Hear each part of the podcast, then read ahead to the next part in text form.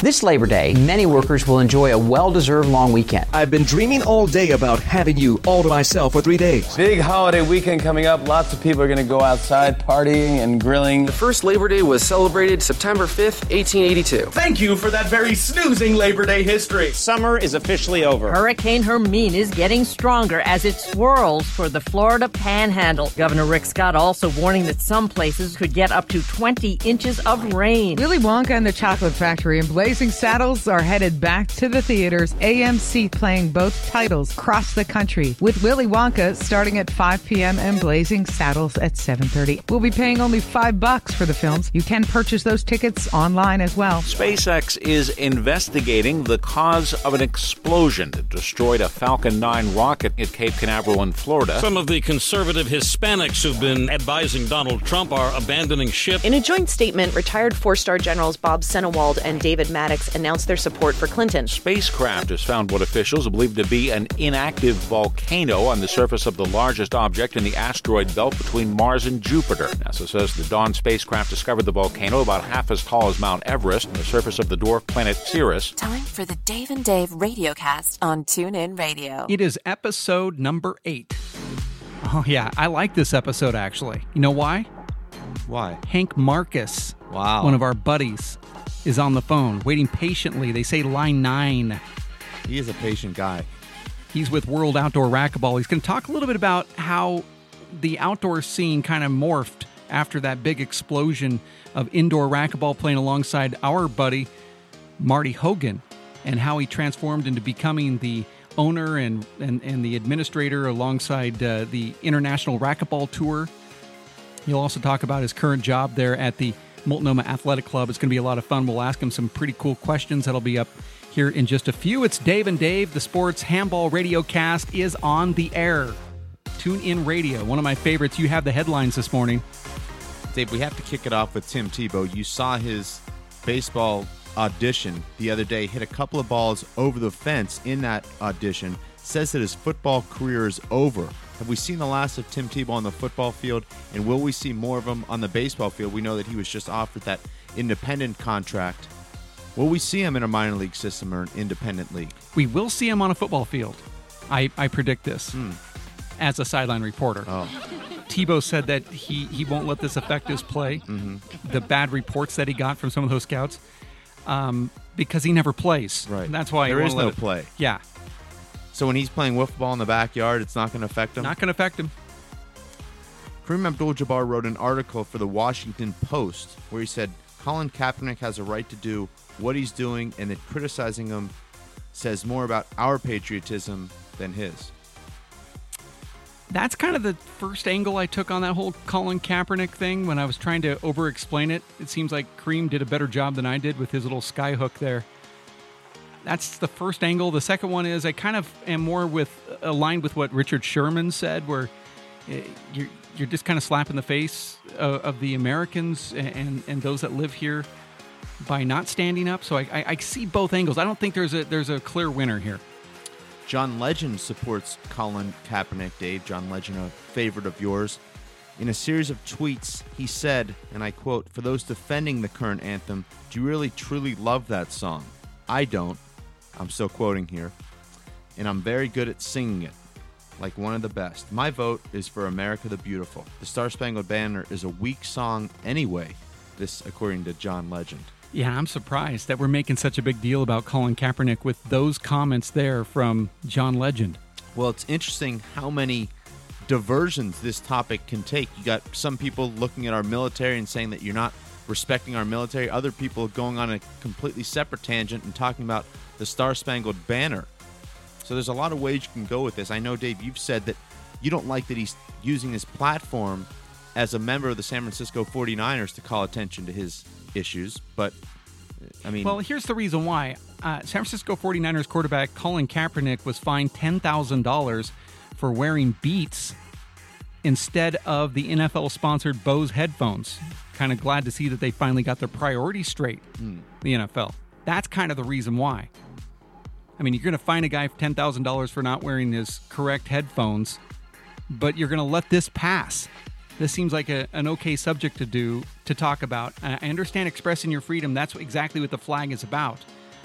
But but see, Dave, we're talking about the flag here and what the flag represents. That isn't opening up discussion about Ferguson and some of the inner city problems with the police and and young black adults that Colin Kaepernick is talking about. So there's two different subjects. One is what you should do and what the flag represents, and the other subject is about bringing awareness to how certain racial groups are being treated. And right now, 90% of the discussions you see on TV are all talking about whether you should sit or not sit regarding the flag. Did Colin do this for um, for us to talk about the flag, or did No, he do it about the inner city? See, He's see what I'm doing it saying? To protest police brutality, and the flag gives him the right to do that. But we all talk about the flag. We're not talking about police brutality. And people keep saying, "Oh, this is opening up a line of discussion." A discussion about the flag. It seems like it. A little bit lighter here, Dave. Justin Bieber's credit card was declined at Subway in Holly- Hollywood yesterday, so another person in line stepped in and covered it. It's unclear whether the Biebs will be paying them back. The person did recognize the Beaver. Can't go a news segment without bringing up the boss, Dave Bruce Springsteen. You love this guy. Love him. Grew up with him. Broke his U.S. record again with a show in New Jersey that was four hours and one minute. You know, by the time it takes him to put on those tight jeans that he wears, it's about a 17 hour day. Factor that into the world record. Britney Spears, who recently swore off men but said that she wanted to continue having kids, had a really bad date recently because the guy wasn't into her. She says, and I quote, I liked him. He knew that, but he definitely didn't feel the same. It happens to everybody. Being famous doesn't make you any different. Empathizing with Britney there, a Dave? little bit. Yeah, I kind of did just a little bit when I read that story. Britney's new single, by the way, Dave, is called Do You Want to Come Over?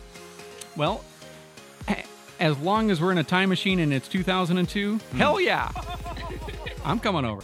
has a lot to do with I think Britney's appeal is that she does appeal to the every person. She has her ups and downs. With you can comments like that, yeah. Now but I- even even when she has these sort of meltdowns and she's up and she's great, and then all of a sudden she's shaving her head and she's recluse. I mean, she's kind of experiencing what a lot of people I think could see themselves doing. um, our little girl's maturing, Hmm. becoming an adult. Believe it or not, Superman's disguise, where he just wears glasses as Clark Kent, could actually work. A new study found that when someone puts on glasses, it really does make it harder for people to recognize them. Yeah, I guess so. Syfy is working on a new series where it's going to focus on Superman's grandfather. Hmm. I hear he's a lot like Superman, except his weakness isn't kryptonite, it's 7 p.m. Think about that one for a while. Two attractive girls from Canada had been on a cruise around the world for the past two months, but they got arrested last week in Australia because they were smuggling $23 million worth of cocaine. Snapchatting and Instagramming the whole thing. They could get life in prison. That's horrible news. Could you imagine just having the time of your life? You're not affecting anybody. You're just, you know, with $23 million worth of coke. And then the next day Are those you're. carry-ons, or uh, do you check those? Yeah, I guess you're checking them in.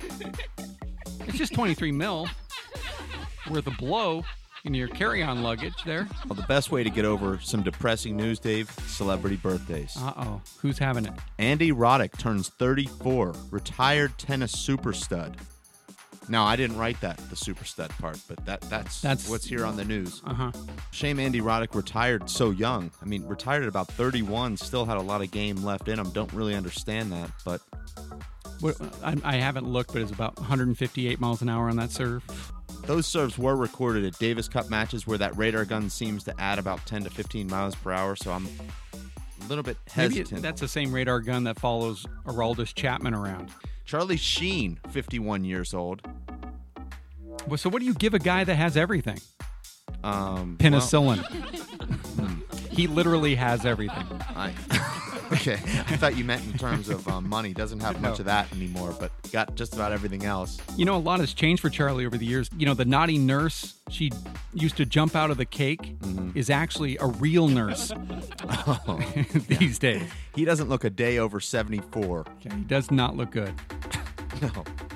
Sticking with the tennis theme, Dave, since we are here during the U.S. Open, Jimmy Connors turned 64. You remember that great run he had 1991 at 39 years of age, making it all the way to the semifinals. That amazing match with That Aaron. Krickstein. That was a lot of fun, yeah. He's one of those guys that I idolized when I was a kid. I didn't play tennis, but I just something about him, the longevity, uh, kind of reminded me of like Cal Ripken, you know, a few years later. I'm just hoping that he doesn't all of a sudden start cross dressing and changing his gender.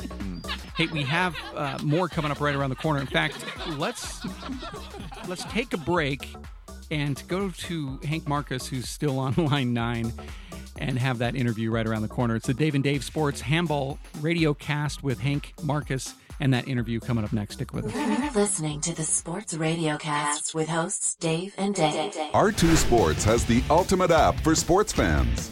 Keep up to date with the latest results from your favorite sport. R2 Sports gives you instant access to a diverse range of sports and tournaments. Get live updates instantly on your Apple or Android handset.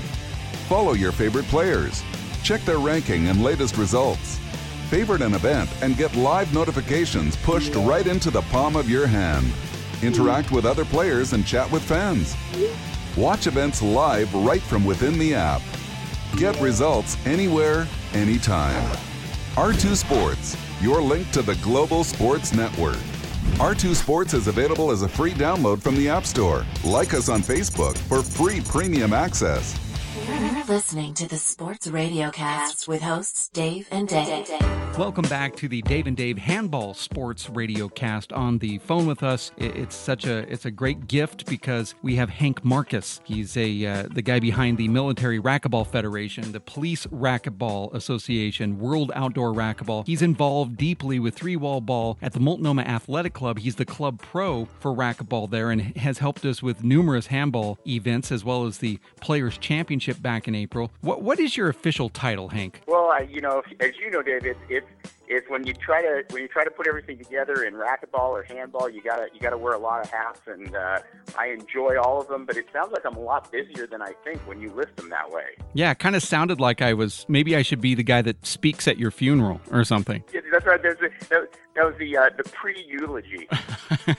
I run the World Players of Handball, and I'm completely busy. And that's just one thing. You've got your your hand into all of these other th- organizations. Which one is the one that you actually go to every day for your daily job? World Outdoor Racquetball War is probably the majority of my time, just because it's growing so fast and it's uh, it's got a lot of different branches to it. The other thing, the other reality is that uh, a number of the organizations that I'm involved with, um, you know, I have some great people that I work with, and as you know, that that's really what makes it all possible. So it doesn't doesn't stretch you quite as thin, and you can still accomplish things. I go back into your history just a little bit. I want to learn a little bit more about you really briefly. You played professional racquetball or you qualified to play pro ball. Wh- Where does your history start when you go back in time? you know, as I get older, it's scarier and scarier to look at how long it's been. But uh, I I started playing racquetball in the '70s when I was a teenager, when it was uh, was just kind of getting started. My dad introduced me to it. He was actually a handball player, and and he introduced me to racquetball when I was really young. I played on the pro tour for a couple of years, and uh, you know, I I I I played. That's what I'll say. Um, and uh, after that, I got more and more involved in promoting the game, and uh, eventually ended up uh, running and owning the International Racquetball Tour, which was the pro tour of racquetball in the 80s and 90s. Are they're still running the pro tour now? I mean, I see their videos and and they're all over the place. Yeah, yep, the International Racquetball Tour is still alive and well, so it's kind of fun for me to follow it even uh, this many years after. So you played in the days when Marty Hogan was at the prime, and when racquetball was also at its uh, most visual prime, right? Yeah, I I remember those days fondly. All of us in the old days, everybody would move to San Diego if they thought they had any interest in trying to become a professional racquetball player. So, you know, everyone from Hogan to Brumfield to all the great players were down there, and I moved down there also. But there was people from throughout the United States and Canada that all just picked up and moved to San Diego, and all we did was play racquetball all day. in the talks with Marty Hogan here on this radio show, you know, and also with that video interview that you you saw from Vegas, he mentioned those early days of going outdoor, making the transition from indoor to out, and there was a little bit of friction between some of the indoor guys and the outdoor guys. Were you one of the first pioneers as well that also jumped over and, and played outdoor? Since if this was sort of a San Diego kind of enhanced thing that was going on, was that also the place where everyone first started playing, or was it Huntington Beach? Yeah, no, no, you're exactly right. Marty, Marty uh, remembers that well, and and so do I. I remember no one had uh, no one had ever really played outdoor in San Diego, and and we heard about this. Uh, this championship up in uh, Orange County, and so we all just went up there and played. And it was, you know, every, it was all of the indoor guys first real experience playing outdoor, and it was it was actually really cool because it was definitely an indoor versus outdoor mentality. You had two groups that had never really taken part in the other portion of the person's sport. And so the three wall guys were, you know, they wanted to defend their courts at all costs against these, you know, guys that came from indoor that thought they were so great. It must have been just like a turbulent but also exciting time. Do you feel like when outdoor racquetball started kicking off and the indoor racquetball was booming, did the indoor guys going outdoor, did that actually help the sport in general and vice versa? Was that a good thing for the sport back then, or did it hold uh, maybe the sport from being recognized back in any way? You know, it's a good question, and I think I think it's funny because I think it didn't really have much of an impact either way. Because what you had until the last ten years, twelve years or so, uh, was really you you ended up with two separate sports almost. The, the outdoor really became its own sport with its own people, and indoor, you know, grew really fast and became its own sport. Uh, and it, they were really separate and distinct until until war got involved uh, and tried to bring the people together.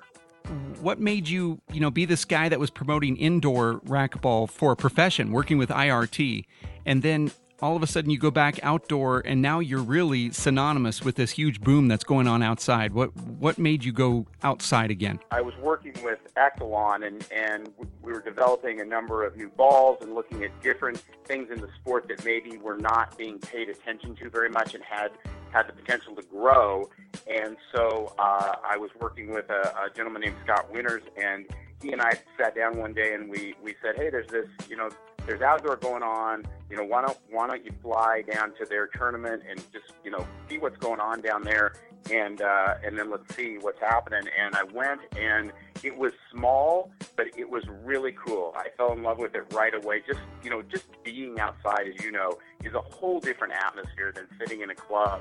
And just the the people that it, it reminded me a lot of uh, indoor when it really started. That kind of enthusiasm and that kind of you know kind of excitement for the game. It was a family atmosphere, and from that point on, uh, you know, got involved and uh, just kind of went from there.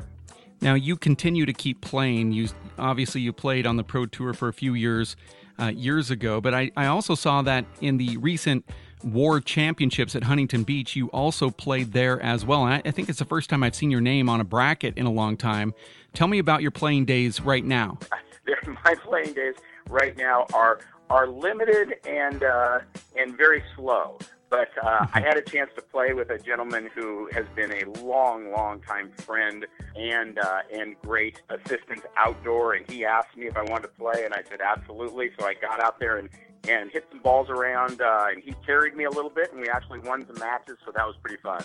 But you do play indoor racquetball with your uh, position there at the Multnomah Athletic Club as I, I believe the racquetball pro, unless I named you wrong. But what is that position that you do in Portland, Oregon? Yeah, no, that's uh, you name me right. I don't know if all the all the members would, would agree with you, but yeah, um, yeah. I also uh, I'm the racquetball pro at the Multnomah Athletic Club here in Portland, and I do uh, I spend you know I spend a good amount of time um, playing a lot more with the with the juniors that are around there because there's a lot of uh, high school teams that practice there and stuff. So I get a chance to to hit around with the juniors, which is really fun. I know that looking through your past that you also have done some work with uh, colleges as well. You know the sport needs to grow from the ground up, that grassroots level thing. Uh, what time in your professional career with the sport did you realize that the, the focus had to be going back to the juniors and the collegiates to make sure that the prosperity of the sport itself will will be maintained. When when did that dawn on you that that was the the important thing? Well, I think it. I think it's. You know, I'd love to say that that I've always thought that, and I've always been in tune with that, and and and I can't really claim that. You know, because I I was as I, when I was younger, I was more wrapped up in the things that I was doing, and you know what I was trying to accomplish.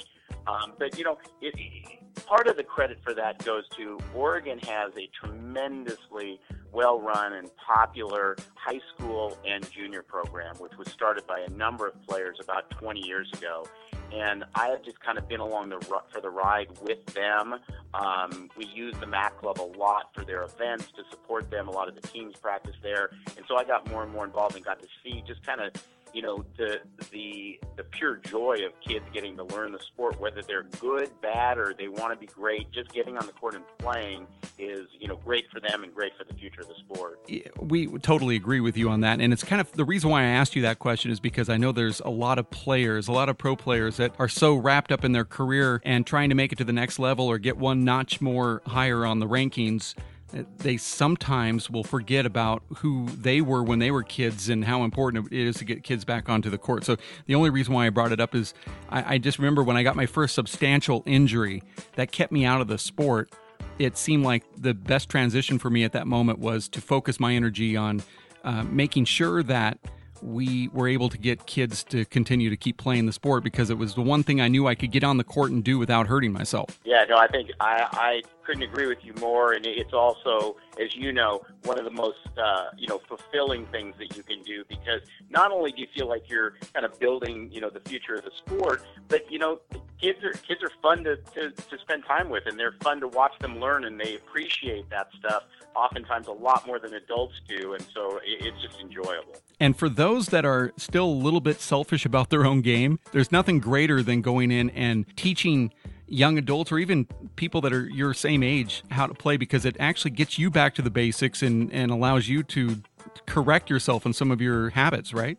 Absolutely. Good for your game and good for your soul. You uh, have also transitioned to another great thing, and this is really, truly great Military Racquetball Federation. You're also involved in the National Police Racquetball Association. You do a lot of you, a lot of charity events, and, and you're really trying to grow the sport from that angle as well for those that are less fortunate and uh, those that are fortunate. How did you get involved in the armed forces and helping out that way? I, uh, I, I, have to say that uh, MRF or Military Racquetball Federation is, is something that is is very near and dear to my heart. Um, I did not serve in the military, and so when I met Stephen Harper, who was a lieutenant colonel in the Navy, uh, was a huge racquetball player, and wanted to do more specifically for the military, I was unbelievably excited about working with him and having that opportunity.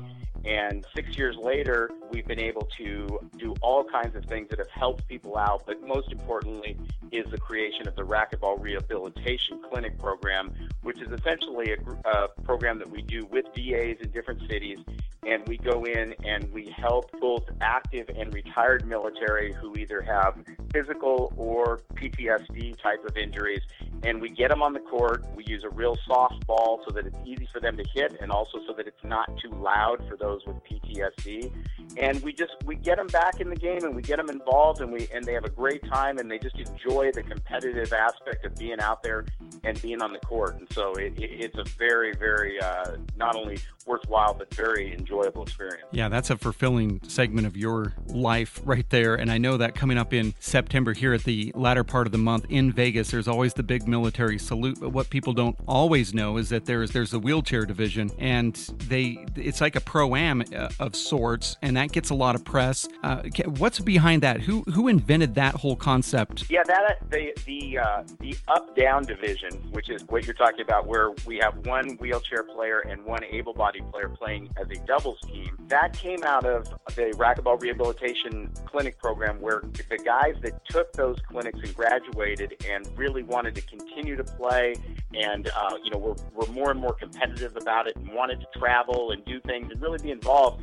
And so we kind of created this division where they could uh, kind of team up with an able-bodied player, and it's worked out really well. And we do hold a couple of them a year, but the highlight is definitely in Vegas, and uh, it's just it's just a fun time for everyone. I, unless I'm wrong, unless Wikipedia uh, did not give me the right information, you didn't serve in the military. You weren't part of the police force. Well, we both know Wikipedia is always right. Uh, yes, no, that is that is correct. I did not. Uh, my connections to these are through people that I've met in racquetball, and uh, and I and you know have gotten involved in kind of something that they were involved in. Stephen Harper is an example in the military, and a gentleman named Bill Bearden out of uh, out of Texas who uh, who we started the National Police Racquetball Association.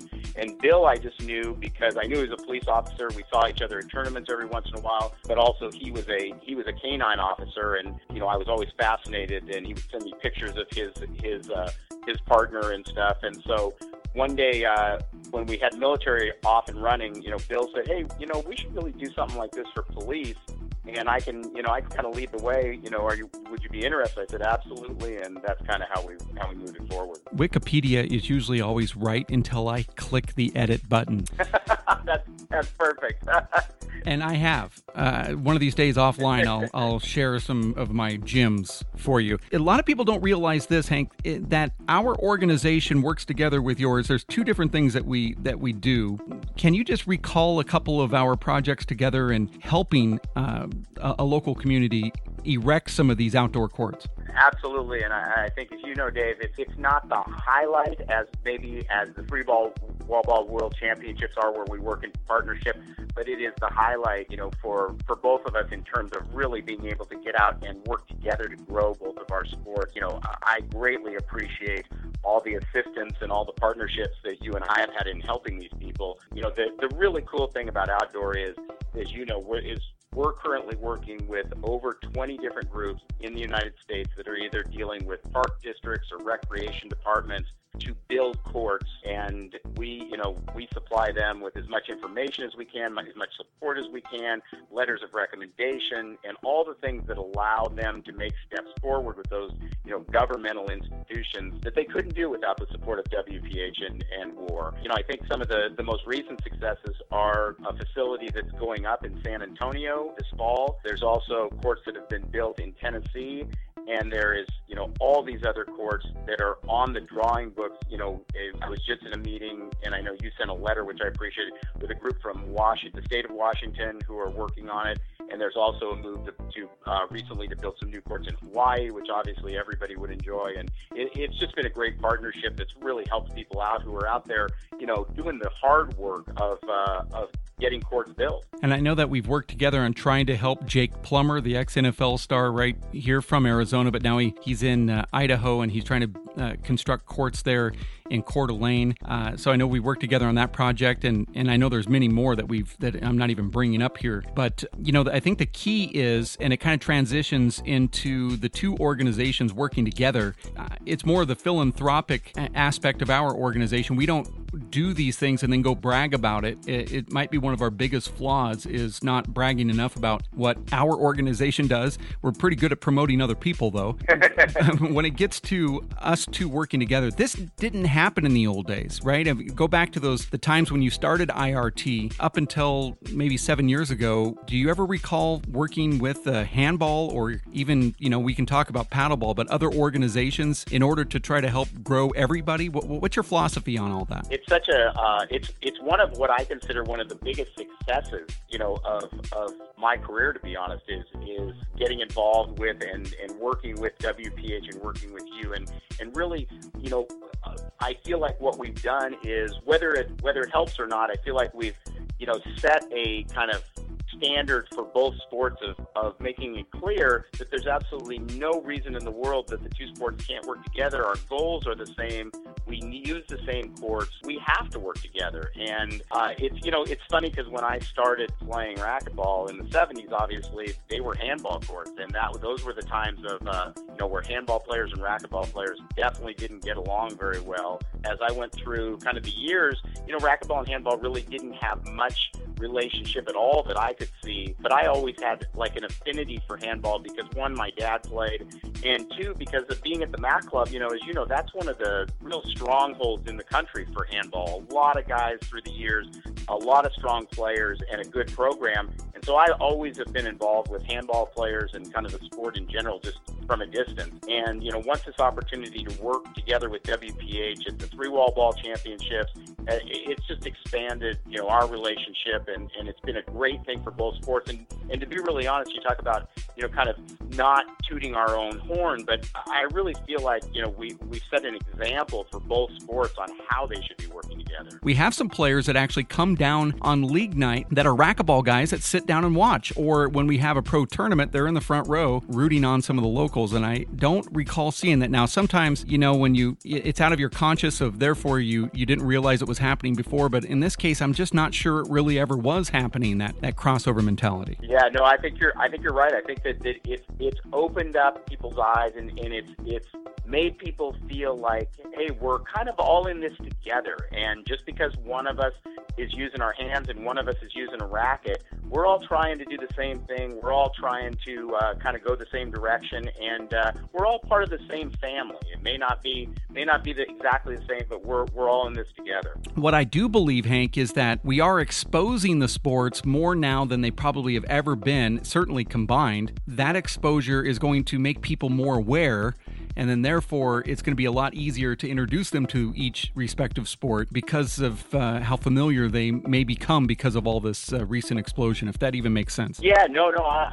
and obviously, I mean the the experts on this uh, are are leading the way is really you and WPH in terms of the type of uh, exposure you bring to both sports is just incredible and has benefited both sports. And I, I think that it I think that really it's more and you were describing it well. It's more of an atmosphere that's been created. You know, we we have we've broken down the walls uh, between the two sports where where there is not only an appreciation of, of each other's sports, but there's a camaraderie. And I, I, you know, even if that's the extent of what we accomplish, that's still a tremendous thing for the future of both sports. You know, it was it was kind of rocky there in that first year when we combined. Uh, you recall some of the funny moments. Now it's just like standard. But remember the, that first year when I believe uh, Paola was there, racquetball star for, from Mexico, and she from was Mexico, yep. yeah she was signing autographs, and I, I, mean handball players were wanting her their picture with her. Like you know before selfies became popular, they were doing selfies back then. Uh, you remember that big mob yep. where everybody was just mobbing her, getting her autograph, and I think we were talking to Mike Coulter, and it was like, what's going on here? This you know we're trying to do a group photo, and your guys are coming in here and I look back at that moment. You know exactly the moment I'm talking about, right? When it, I know. Yep. I'm I'm smile I'm smiling right now, remembering it. It we have our guys holding on to Corona beer bottles, while your group of racquetball players are all in their team outfits. They look like they're ready to fly off to the Olympics, and uh, our guys. it was such. I, I, think that was one of the best moments ever in the history of the Vegas event, in, in such a sad but also such a positive and happy way. That I, you know, I'm, I'm only bringing it up because I know that I was standing next to you when we just sort of looked at each other and said, "Well, that's just the way it is," you know? Exactly. It was. It was. It was the first. It was the first big step together. it was. There was friction involved though, which made it more like yep. you're kind of. It was almost like a contestant on a game show or a reality series where you're wondering who's going to get voted off. Is it going to be me? Which I felt it was going to be me. I know. There's got, be, there's got to be a little tension, a little tension and friction. It makes everything more exciting. You know that. Yeah, that that's the interesting thing. And I've talked to many players on both sides throughout the years since then, and a lot of them kind of sum up their feeling toward each other's sports based on kind of that moment where they would, you know, look back and say, you know, I, I really like going because I like seeing the other sport how they act professional. And then I, I talk to the racquetball guys and they say, oh, well, you know, I I like coming out to watch the handball portion because it reminds me of what it was like when I first started playing. All of these guys are very energetic and and they're really wanting to get into the game and they're they're ye- they're loud, they're yelling. That's how I, I, I want this yep. sport to be. And and so possibly there's still some growth out there. You know, maybe catapulting each sport in a, in a positive direction. Yeah, I, I mean, I think it, it's per- perfectly said. The, that both sports have their unique kind of style and flair and that, that each sport now sees the other and can even learn from or borrow uh, some of the positive things from each other. And I think that's that's one of the coolest parts. Okay, really quickly, I know you you have to get going here. Part of everything that we've talked about now is all kind of funneled into the Vegas event, and one of the things that Vegas is now becoming known for, at least in the last two years, is the coverage from ESPN and the Watch ESPN app.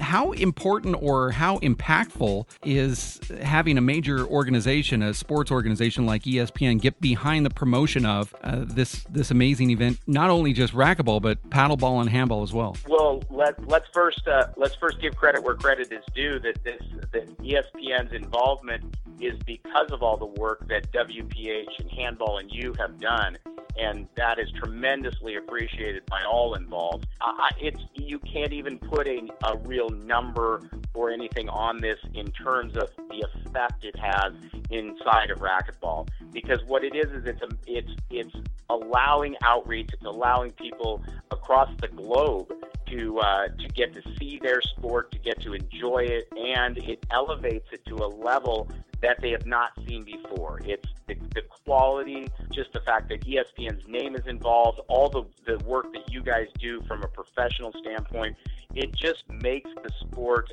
you know, have the potential to grow that much more. And it makes people that are in the sport feel good about their sport and get even more excited about it. Yeah, I agree with you. It, it goes back to that comment about just pushing these two sports or these three sports in, in, the faces of people, and now it becomes a little bit more recognized and a little bit easier to play because you've seen it now, and now you know that it's a big thing. Now, we're going to be in Vegas coming up in September 21st through the 25th. This will be our seventh time together doing this event. Hank, I know you and I have been in the same town before multiple times running events, and we hardly even spoke a word to each other. This is probably the longest we've ever spoke to each other in a row. It's always interesting because you know, you, there's so many things going on, as you know, there's so many responsibilities, there's so many uh, things that have to be taken care of that a lot of times uh, you and I just kind of wink at each other as we as we run by each other trying to do something. And so this is this has been really fun to get a chance to, to talk before we see each other in Vegas. Yeah, that's that wink is usually like at 3:30 in the morning uh, with a lot of, and we're winking because uh, we can't see out of that left eye. Okay,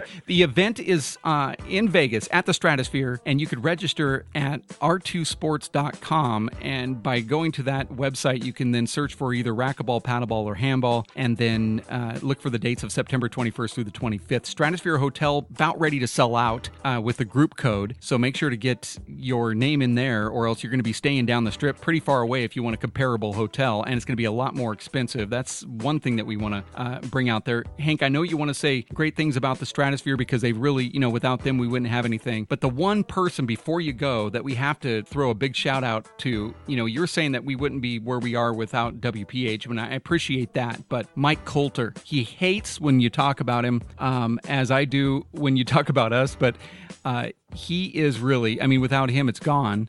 And what can you say about your friendship, your working relationship, and where Mike Coulter has taken this event in Las Vegas? Well, it's it's as you say, it's it's one of the most dangerous topics to discuss because uh, he he is never happy when either you or I mention him by name. Uh, but uh, he he deserves it and uh, should be should be honored in that way.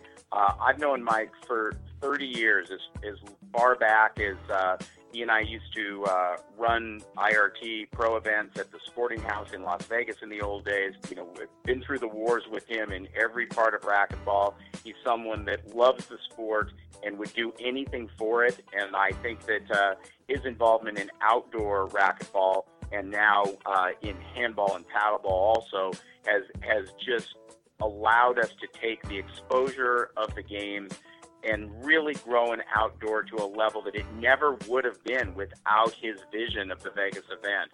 And uh, you know, I, I think that the, the it's not so much a business thing, although that's what it you know that's the benefit that everyone sees. But you know, I, I consider him a friend, and uh, and I enjoy working with him. You know, without that guy, we wouldn't have an event. And you know, each year it just gets better you know those first couple years man it was it was turbulent building the courts designing logos trying to create the relationships or recreate them he's got relationships that then all of a sudden you're kind of thrown into and you have to try to get to know these people it was a very tough first couple years with the uh, three wall ball outdoor world championships in vegas but one thing i can say is every single year it just gets better and you know it about two days into the event, you go, wow, this is absolutely remarkable. Yeah, I, I, you couldn't have said it better, Dave. Because it, you know, my, I, you know, from the day the tournament ends to the first day of the next year, you know, Mike's most common thing is, you know, I wanted, I want to add this, I want to, I want to make this better. This is how I want to fix this, and and that's, you know, that's just a tremendous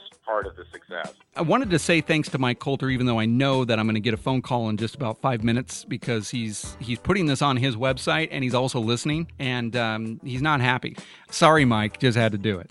Uh, Hank, uh, I'll let you get back to work. I know they just paid you to talk to me for 36 minutes, but uh, I really do appreciate it. I'm going to see you in a couple weeks. It'll be fun. It'll be nice winking at you at 3:30 in the morning as we cross paths and say, "Don't even ask." I know that's our favorite thing to say to each I, other.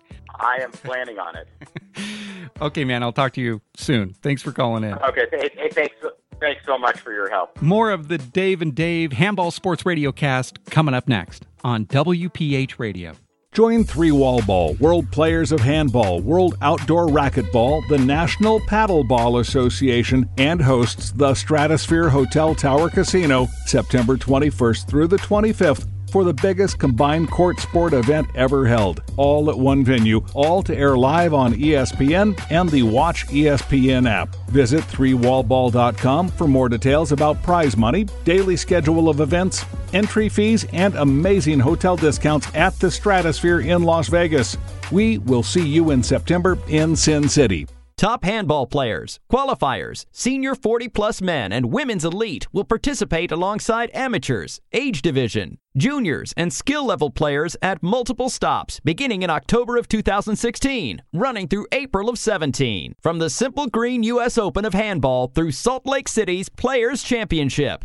The WPH Live TV film crew will be airing matches on ESPN3 and the Watch ESPN app with hopes you come out and play or help promote this amazing game by sharing each event's broadcast schedule. Come join the WPH on the courts this season. Evil will wait not a second longer. How would you like it if I called your wife live from my show tomorrow? Texting really gives you some, like, cojones. You'll love my never ending oversharing. I'll be the judge of that.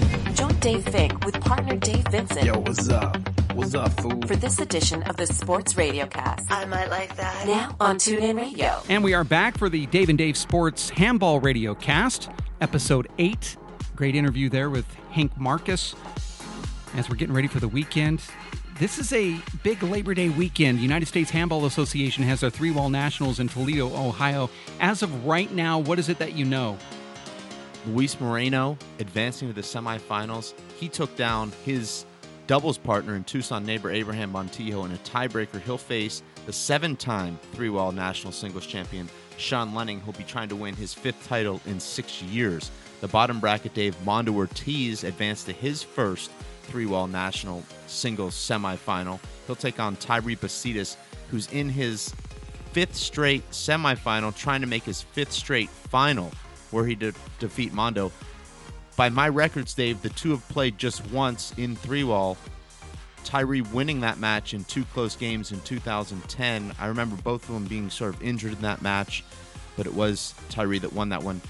It's hard to predict either of those matches. Luis Moreno served incredibly today in the second and third games against Abraham Montijo, outscored Abe 32 to 8 to win those second and third games see if Sean Lenning can defend that serve. We did see Sean Lenning defeat Luis in the finals of the three wall ball outdoor championships last September. That was a little different kind of three wall where the side walls stop at the short line.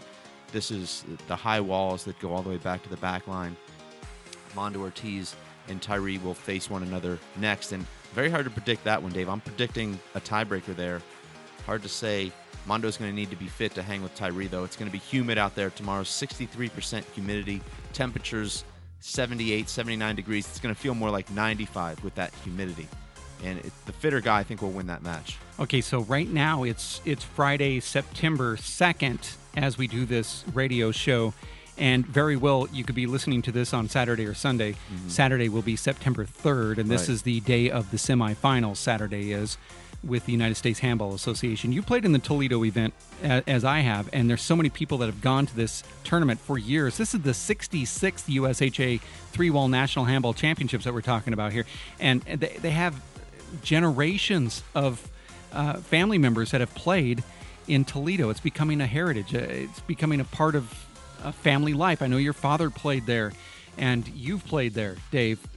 Just give me your just a sense of what it feels like to be in Toledo and why that tournament is special. Well, it's a lot of fun. You know, that event, you have people that are camping out right next to the courts. And it's the kind of tournament where everyone's sort of together throughout the whole weekend. You go to some of these stops and you're at the beach and you have a lot of players that have gone off and they're going to sightsee and see all these different things. But when you're in Toledo, really you're there just for the handball. So a lot of these people are there from very early in the morning. If they didn't sleep there, they get there early in the morning and they're there until late at night because there's great handball to watch throughout the morning, afternoon, and night. They have lights on those courts, and usually the doubles kicks off there late at night, and it becomes a really kind of exciting and electric scene. And you you get down, you know, you start with about 20 great players in the men's open singles, and now we're down to four. And you know, there's a lot of drama watching there. Can Luis Moreno take down Sean Lenning? We know that he's had a better record against Sean Lenning in their race for eight career. In fact, he won every match they played between 2011 and 2015. Since then, it's sort of gone back and forth. Sean with a little bit of an edge. But it, it'll be interesting because if Luis gets that serve going, it doesn't matter how much experience you have. It's just about impossible to return, especially on a three-wall court where you don't have a back wall to to save you. Now, Mondo Ortiz and Tyree, I think Tyree's going to be able to return Mondo's great low hard serve because he is a, a one waller and he's used to those serves coming and having very little time to react. If Mondo's able to kind of impose that offensive game, and you know he can shoot the lights out from anywhere with either hand, from even behind the back line, Tyree's going to try and push him into the crowd. And if you've seen Tyree play three wall, it's really amazing. He can hit the ceiling with either hand and send you into the bleachers. I'm not talking about the the seats people set up. I mean the bleachers over the fence. Yeah.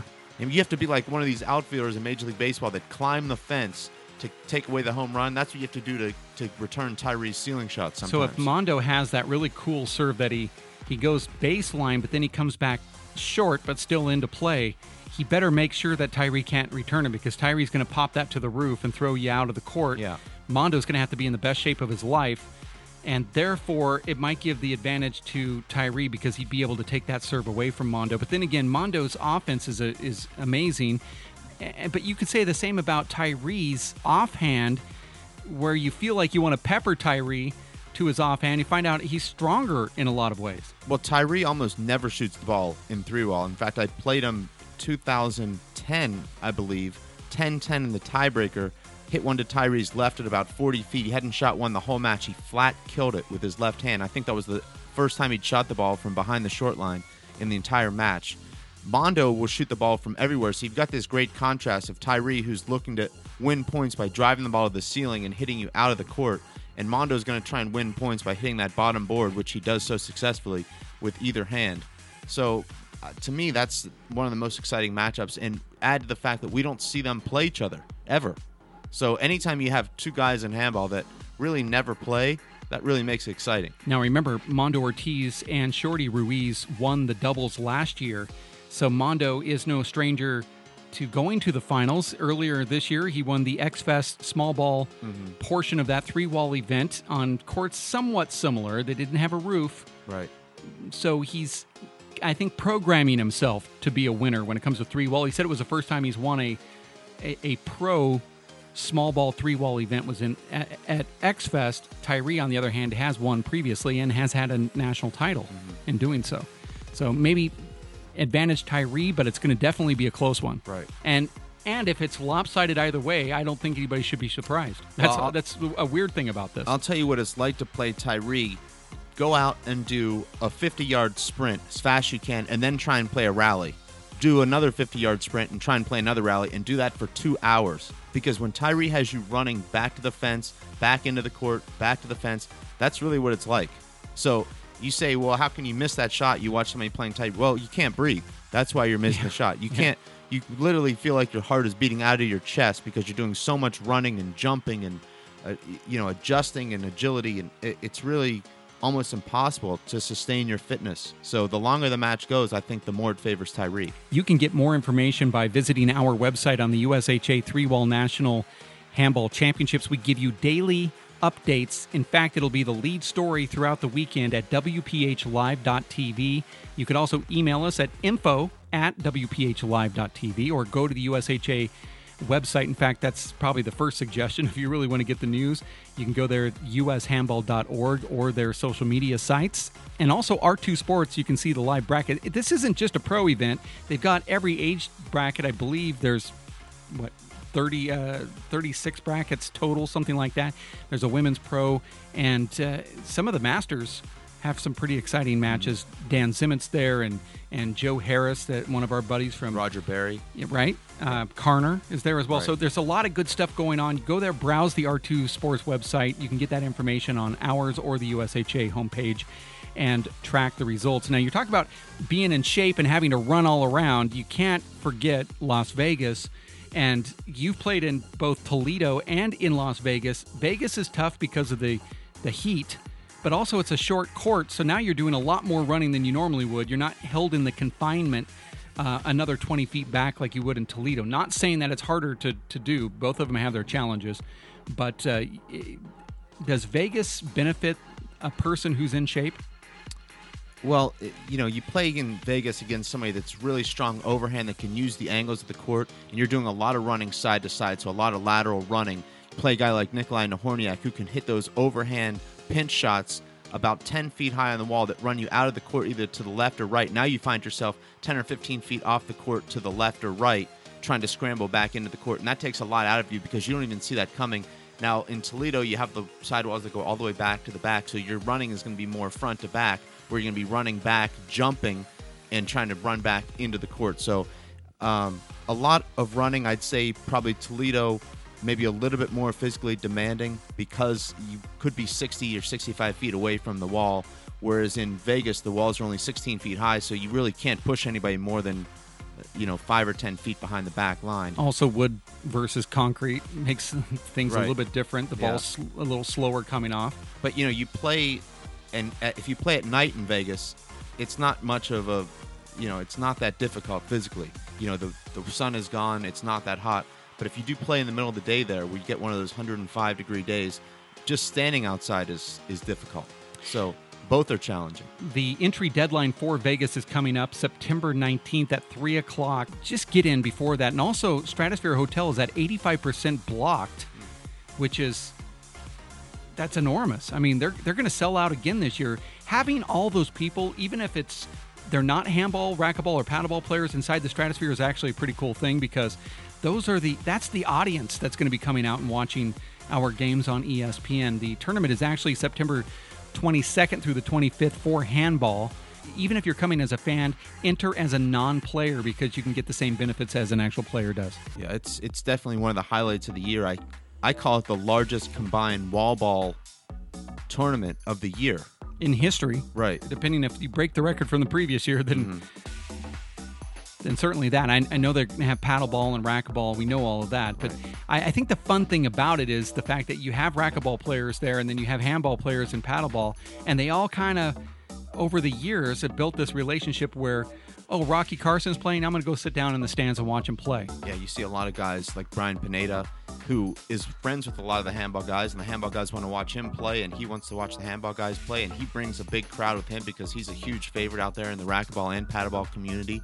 And then you take a guy like Timbo Gonzalez or Juan Santos, who are favorites of Brian Pineda, and they've got a big following. So every time either of them are playing, you bring all these people coming to watch the crossover action, and they're loving it. Yeah, it's going to be a lot of fun. That's coming up here in September. Make sure to get that hotel and then register as soon as possible before the deadline. We are going to say goodbye for today. That wraps up episode eight. I want to thank Hank Marcus for stepping in with his interview. Dave, thanks for Thank you, Dave. coming back in here with uh, just really no notice whatsoever.